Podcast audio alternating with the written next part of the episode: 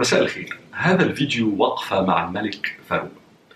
وهو مقتطفات من أفكار أنا وضعتها في مقال طويل بنفس الاسم. هحطه تحت في الكومنتس للمهتم بهذا العصر وبهذه الشخصية قد يجد في هذا المقال يعني بعض الأفكار اللي تستحق التفكير. لكن هذا الفيديو حاول أخذ فيه شوية من هذه الأفكار لأنه أنا في رأيي فاروق يستحق إن إحنا نقف قدامه ولو يعني ولو لحظات. لأنه شخصية مهمة جدا في تاريخ مصر. هو آخر ملك لأسرة محمد علي وهي أسرة. مش بس حكمت مصر تقريبا 150 سنة لكن بالإضافة إلى ذلك مش بس صاغت دي شكلت إلى حد بعيد مصر الحديثة. وطبعا لأن ما جاء بعده بعد فاروق اختلف تمام الاختلاف عن ما كان قبله. والغريب إنه مش كتير الوقفات اللي وقفت قدام أو مع شخصية فاروق في الكتابة عن تاريخ مصر الحديث. الحاجة التانية إنه حياته تبدو إن هي كانت حياة فيها حزن كثير. يعني يمكن يمكن نهاية حياته تدل إلى حد كبير قوي على ذلك الحزن لأنه الراجل مات تقريبا وحيد ويبدو إن هذه الوحدة كانت معاه لسنوات طويلة قوي حتى وهو على عرش مصر ويمكن ده شيء يعني يستغرب لكن لما تبتدي تقرأ في بعض ما كتبوا الناس اللي عرفوه ده شيء يبدو واضح يعني في حياته. المهم هو مات تقريبا وحيد في منفى في جنوب إيطاليا.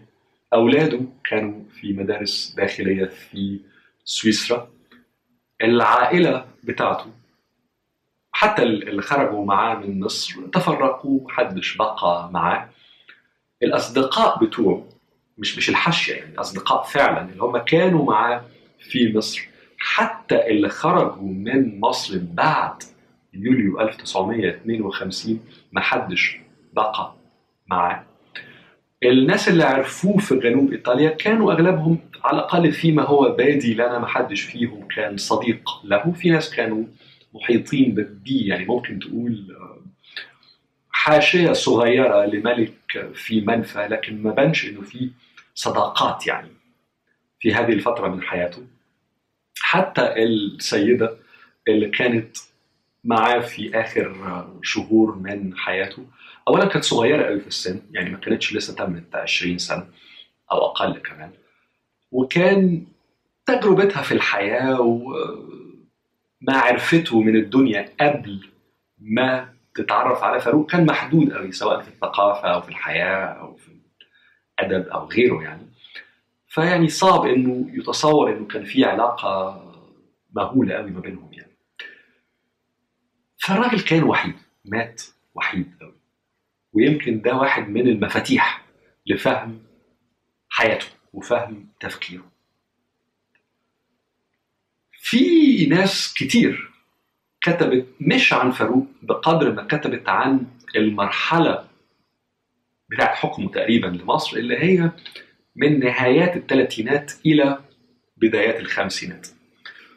واللي كتبوا في مصر طبعا في دكتورة لطيفة سالم وهي واحدة من أهم أساتذة التاريخ المصري الحديث لكنها كتبت عن هذه المرحلة وعن عصر فاروق بالذات بشكل أكاديمي قوي فكان في الأحداث كان في التطورات اللي بتحصل كان في تحليل تاريخي لما يحدث لكن كعادة الكتابة الأكاديمية إلى حد بعيد التركيز على المجريات وما تعني أكثر منها كتير عن الشخص حتى بالرغم من أنه أحد الكتب اللي ظهرت من دكتورة لطيفة سالم عن هذه المرحلة كان عن عصر فاروق يعني اسم الرجل كان على الكتاب. لكن العصر هو بطل الكتاب أكثر من الشخصية. أستاذ محمد حسنين هيكل كتب عن فاروق ويمكن ناس كتير استغربت أنه أستاذ هيكل كان إلى حد لحد ما يبدو متعاطف على الأقل متفهم للمآسي اللي في حياة الملك فاروق. في الكتاب اللي كتبه عن هذا العصر. لكن أستاذ هيكل بحكم أن هو كان واحد من أقرب المقربين من الرئيس جمال عبد الناصر الذي أنهى تجربة الملكية في مصر حكم أسرة محمد علي و و كان لا شك بيكتب لكي يبرر على الأقل يوضح إنه لماذا في رأيه هو كان لابد من انتهاء هذا العصر الذي مثله فاروق. فيعني حتى لو كان في تعاطف واضح من أستاذ هيكل للملك فاروق لكن في النهاية الجست النقطة الرئيسية في الكتاب بتاعه كان عن تبرير إنهاء هذا العصر كريم ثابت كتب ويمكن ده الكتاب الأهم في رأيي على الأقل عن الملك فاروق وعصره لأن كريم ثابت كان. واحد من أهم المستشارين والسكرتير الصحفي إلى حد بعيد للملك فاروق لكن الأهم من ده ومن ده إنه كان صديق شخصي للملك فاروق لفترة مش قليلة لعدد من السنوات. وبالإضافة إلى ذلك بحكم البيئة الاجتماعية التي خرج منها بحكم حياته بحكم إنه كان قريب إلى حد ما من قمة الأرستقراطية المصرية في ذلك العصر الثلاثينات والأربعينات والخمسينات. فبحكم هذا القرب الاجتماعي كان ممكن إنه يفهم النقاط البسيطة والسوفت زي ما بيقولوا في الثقافة المصرية وقتها في الحالة الاجتماعية في مصر وقتها. وده يخلي وجهة نظره وما كتبه قريبة من المحيط الذي أتى منه الملك فاروق. ده غير إن هو كان بحكم صداقته للملك فاروق شاهد عيان يعني شاهد شخصي على اللي بيحكيه مش أكاديمي في حالة أستاذة لطيفة سالم ومش محلل من عصر آخر أو يدافع عن عصر آخر زي في حالة أستاذ هيكل لكن كريم ثابت كان شاهد مباشر ويعرف الشخص قوي. لكن يمكن الغريب في كتاب كريم ثابت أو مش غريب لكن يعني الملاحظ إنه كان مش بيبرر حتى ما كانش في قراءتي أنا على الأقل بيحاول إن هو يفهم قوي يعني الملك فاروق أو يقدمه للي هيقرا كتابه. ولكن كان في أحكام شديدة قوي يعني حاسمة قوي على الملك فاروق ومش على التصرفات بقدر ما هي على الشخصية. وده برضو قد يدل على وحدة الملك فاروق مش بس في منفاه لكن كمان وهو على عرش مصر. بره مصر كتب أيضا عن هذه المرحلة لكن بشكل رئيسي أغلب اللي كتبوا كانوا حاجة من أنواع يعني اثنين أو ثلاثة.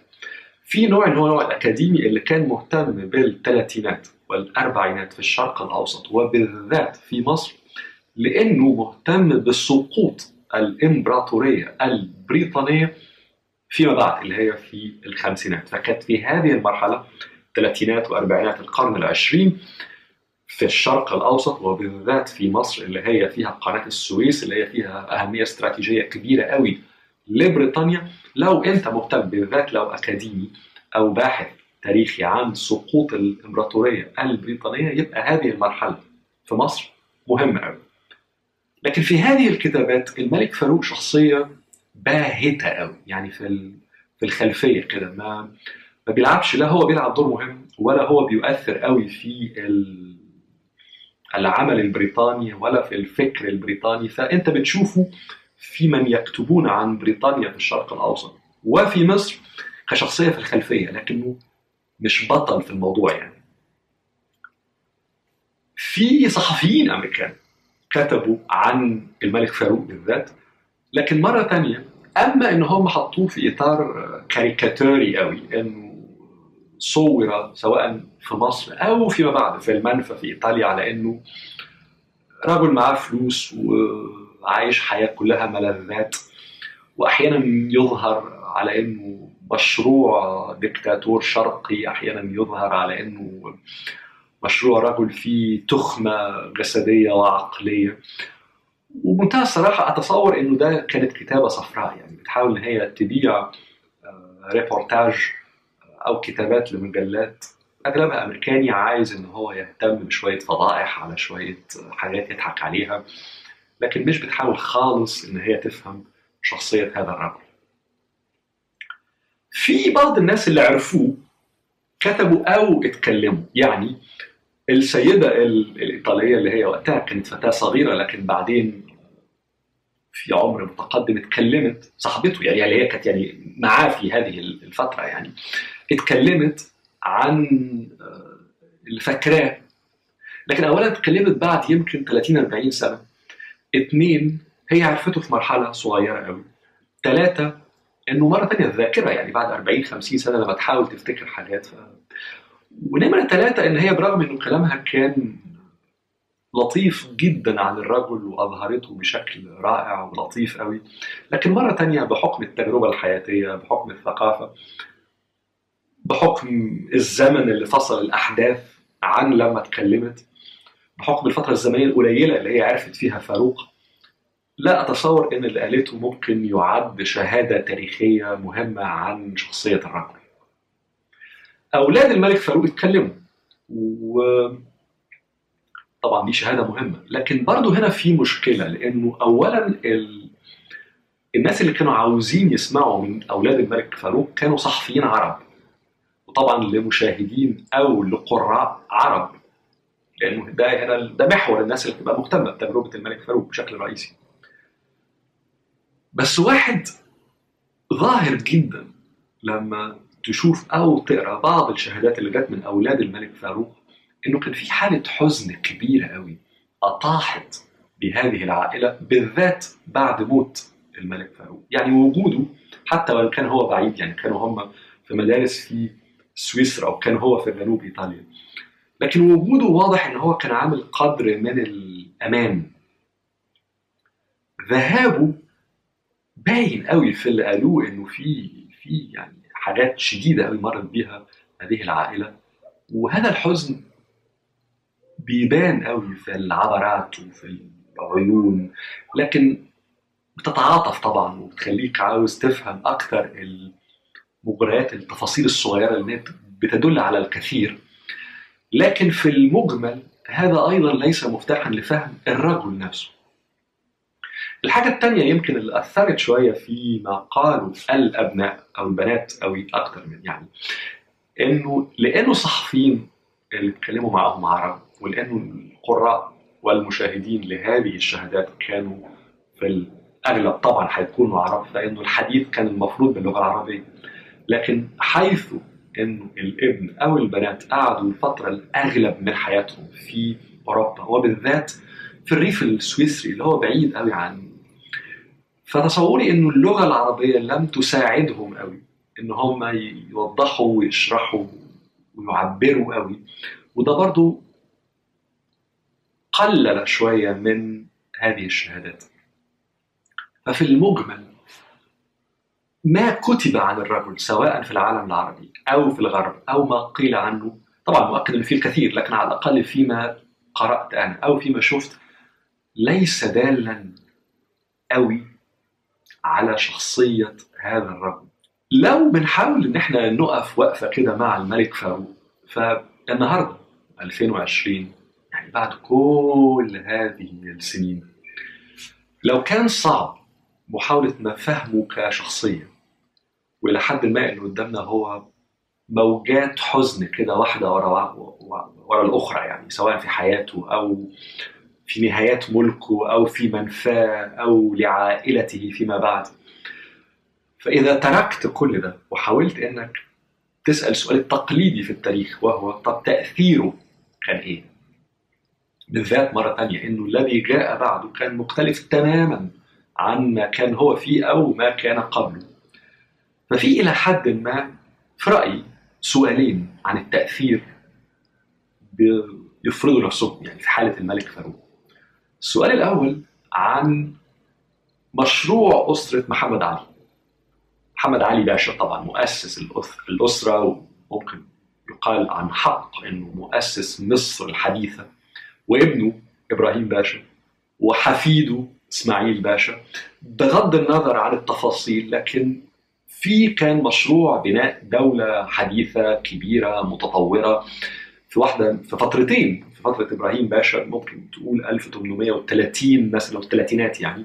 ثم بعد كده في مرحلة معينة في حكم ابن إبراهيم باشا إسماعيل باشا اللي هو جد الملك فاروق كان في أيضا محاولة مش بس تطوير البلد اللي هو المشروع الذي بدأه محمد علي لكن في الحالتين في حالة إبراهيم باشا شمالا وفي حالة إسماعيل باشا جنوبا كان في محاولة بناء إمبراطورية مصرية. وفي حالة إبراهيم باشا كان في نجاح. في حاله إسماعيل ما كانش في نجاح أو كان في نجاح محدود؟ ثم جاء فشل. لكن المهم يعني إنه أسرة محمد علي سواء من بناء مصر الحديثة أو من توسيع التأثير والنفوذ المصري في الإطار العام للشرق الأوسط وشرق أفريقيا كان في مشروع كبير. في تصوري وتصور ناس كتير هو الذي خلق شرعية أصلا لوجود هذه العائلة والاستمرارية حكمها برغم تغير شخصيات كتير ومدارس مختلفة كتير قوي في الفكر داخل هذه العائلة. أبو الملك فاروق اللي هو فؤاد الملك فؤاد ابن إسماعيل باشا الصغير لأسباب كتيره قوي ما كانش ينفع إن هو يكمل هذا المشروع مشروع عائلة أسرة محمد علي اولا هو كان اختيار تاني ممكن تقول ثالث للبريطانيين بعد أن عزلوا اللي كان قبليه على عرش مصر. فهو كان اختيار نمرة اثنين ثم نمرة ثلاثة أصلا مش نمرة اثنين عشان يأتي ملك. أو يعني تاريخ سلطان لكن المهم أصبح ملك في بعض نمرة اثنين كان عنده مشاكل داخل العائلة بسبب ذلك. ثلاثة هو قعد فترة طويلة جدا من حياته الشاب كان في أوروبا وبالذات في إيطاليا ما كانش يعرف مصر وحتى العربي بتاعه كان ضعيف. كان عنده مشاكل كتير مع حزب الوفد اللي هو ممثل الحركة الوطنية وقتها فما كانش ينفع يعني يبقى هو الوريث لمشروع تطوير وتطور مهول لأسرة محمد علي. لكن فاروق جاء ما عندوش أي من مشاكل والده.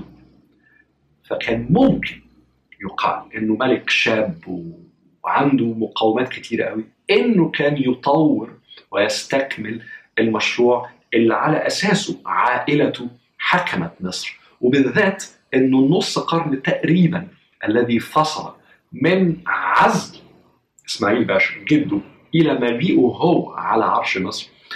فترة زمنية معقولة إنه مش طويلة قوي لكن مش قصيرة قوي ان ممكن في قوة دفع جديدة لهذا المشروع. لكن بصراحة في الفترة اللي هو حكمها في مصر ما كانش فيه هذه الانتعاشه مثلا.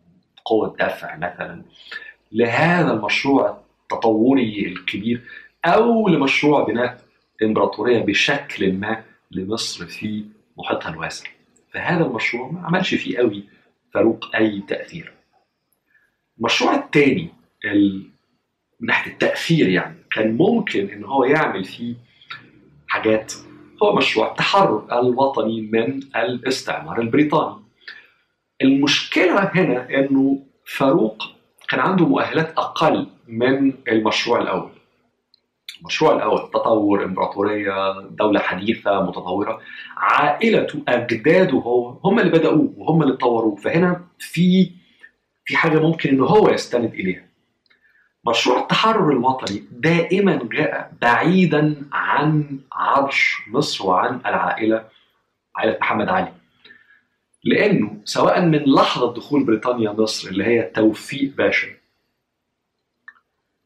وما جاء بعدها كان دائما العرش المصري. أما إنه مع وجود القوة البريطانية أو حالة توفيق أو مع الخروج من دائرة القوة البريطانية لكن مع ولاء واضح للدولة العثمانية لإسطنبول أو في الناحية الثانية إنه ضد أو على الأقل مش مرتاح إطلاقا لفكرة حكم دستوري في مصر قائم على دستور يبقى له قوة موازية لقوة العرش أو موافق على فكرة الحكم الشعبي يعني الانتخابات الحقيقية اللي يطلع منها حزب حقيقي يحكم. بالرغم أنه مصر كان فيها من العشرينات لغاية منتصف الأربعينات تجربة ليبرالية عظيمة في وقت الملك فؤاد اللي هو أبو فاروق لكن بشكل رئيسي كان ما كانش إطلاقا في يعني علاقة عظيمة ما بين الملك فؤاد وما بين الوفد اللي هو كان أهم هذه الأحزاب والبرلمان.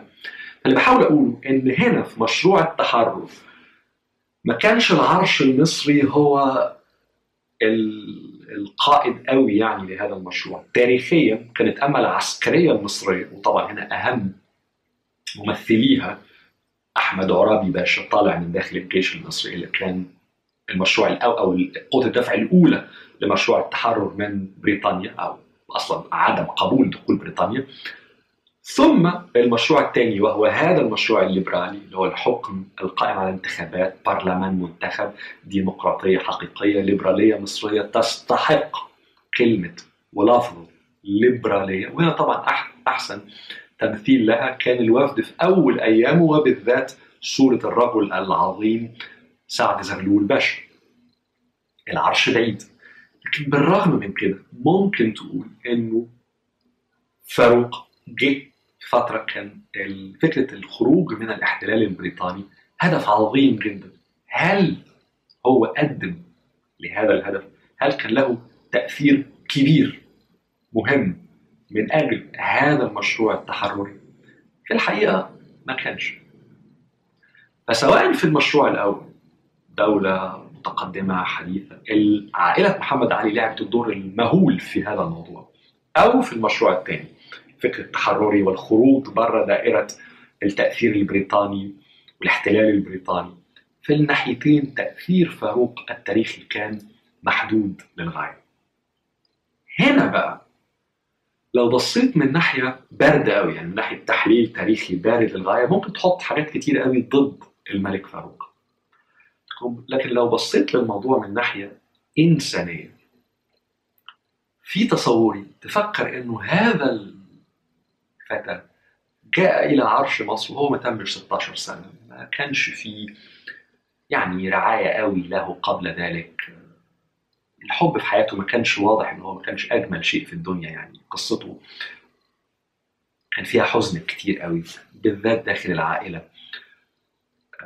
اصدقائه واضح إن هو ما كانوش أقرب الناس إليه سابوه. ما كانش ظاهر إنه كان عنده توعية قوي بالذات مراهق واقع الأمر يعني جاء إلى عرش أهم وأعظم وقتها أغنى ممالك الشرق. ممكن تقول إنه هو طبيعي يعني إنه رجل أو فتى أصبح رجل على عرش هذه المملكة في هذه الظروف وطبعا مش هيعمل حاجة قوي يعني.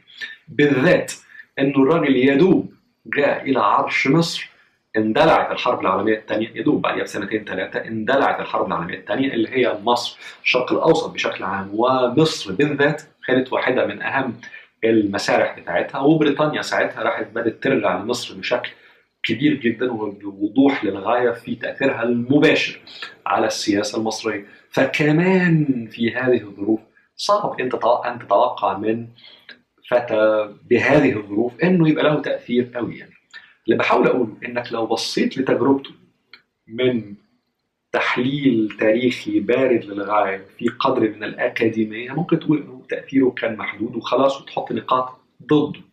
لو بصيت للموضوع من ناحية إنسانية هيبقى في تعاطف طبعا مع شخصية هذا الرجل. كل القصة دي في النهاية مرتبطة في رأيي بنقطة أوسع لأي حد مهتم بالتاريخ مش بس تاريخ مصر أي تاريخ. وهو أو وهي دور الشخص دور البطل في تاريخ أي دولة تاريخ أي أي تاريخ يعني. لأنه في رأيين دائما في رأي اللي هو بيرى فكرة البطل في التاريخ اللي هو بطل ممكن يبقى عمل حاجات عظيمة أو بطل عمل حاجات مش عظيمة خالص. لكن فكرة الشخص أو مجموعة الأشخاص اللي هم نفسهم ليهم دور حاسم في تغيير مسار البلد ماشية إزاي أو حركة معينة ماشية إزاي. ليه بيسموها الناس اللي بيدرسوا التاريخ the agency in history يعني حد agent حد لاعب له دور حاسم مرة تانية في التفكير بتاع الجماعات الكبيرة جدا اللي وراه. في إنه هو يغير عوامل معينة بتؤثر تأثير واسع قوي في الاقتصاد في الحالة الاجتماعية بتاعت مجتمعه كله غيره وغيره وغيره. مرة تانية ممكن البطل هنا كلمة البطل مش معناها الهيرو اللي هو عظيم وممتاز وبيبني ممكن يبقى هيرو بمفهوم إن هو بيدمر وما جاء بعده أصبح سيء للغاية لكن هي فكرة دور الشخص في التاريخ. هناك مدرسة تانية العكس تماما مع هذه النقطة اللي بتقول إنه في معطيات تاريخية هي اللي بتجري مجتمع معين في طريق معين بغض النظر عن دور الزعماء ودور القيادات. وبشكل رئيسي هذه النظرية بتركز أكثر كتير على النواحي الاجتماعية اللي هي طبعا متأثرة جدا بنواحي اقتصادية وغيرها لكن بالذات تراكمات كتير قوي على مر عقود وأحيانا على مر قرون لتغيرات اجتماعية لأساليب حياة لعادات معينة لأفكار معينة وتأثيرها في النواحي الاجتماعية وانه هذه التراكمات على مر عقود وقرون هي اللي بتلعب الدور الحاسم إن هي تحط مجتمع على طريق معين هيمشي فيه بغض النظر عن الأشخاص. دي رأي أو هذا راي وهذا راي وده نقاش طويل قوي وفي أمثلة مع ده قوي وفي أمثلة مع ده قوي. لكن بغض النظر يعني عن إحنا مقتنعين بأني رأي أو إن ممكن تقول والله هي يعني مزيج وده بعض الناس بيطلعوا أفكار في النص لكن لو ركزت على دور الأشخاص في التاريخ وإحنا بالذات في العالم العربي عندنا فكرة البطل اللي هو بيجي ويعمل حاجات عظيمة قوي فكرة قوية جدا في التاريخ العربي والتاريخ الإسلامي التاريخ المسيحي الشرقي كمان لكن لو. لو ركزت من هذه الزاوية على دور الملك فاروق مرة تانية هتوصل لنقطة إنه من ناحية التأثير ما كانش له تأثير كبير لو حاولت إنك تضع التحليل من إطار تاريخي بارد أناليتيكال قوي الرجل ممكن يبقى الرأي فيه مش كويس. بينما إذا ركزت في محاولة فهمه انسانيا وبالذات في تجربة حياته الصعبة قوي هيبقى فيه تفهم وهيبقى فيه يمكن تعاطف. اللي يهمني أنا في القصة دي كلها إنه في تصوري. هو شخصيه من الناحيتين سواء حبيت إنك تبص له من ناحية إنسانية وتحاول إنك تفهم حالة الحزن الشديدة قوي اللي في حياة هذا الرجل. أو بصيت له بمفهوم تاريخي بحت ونقطة إن ما جاء بعده مختلف تماما عن ما قبله في الحالتين يستحق الوقفه ويستحق محاولة التفكير في دوره وفي شخصيته وفي تأثيره إذا افترضنا إن له تأثير مهم.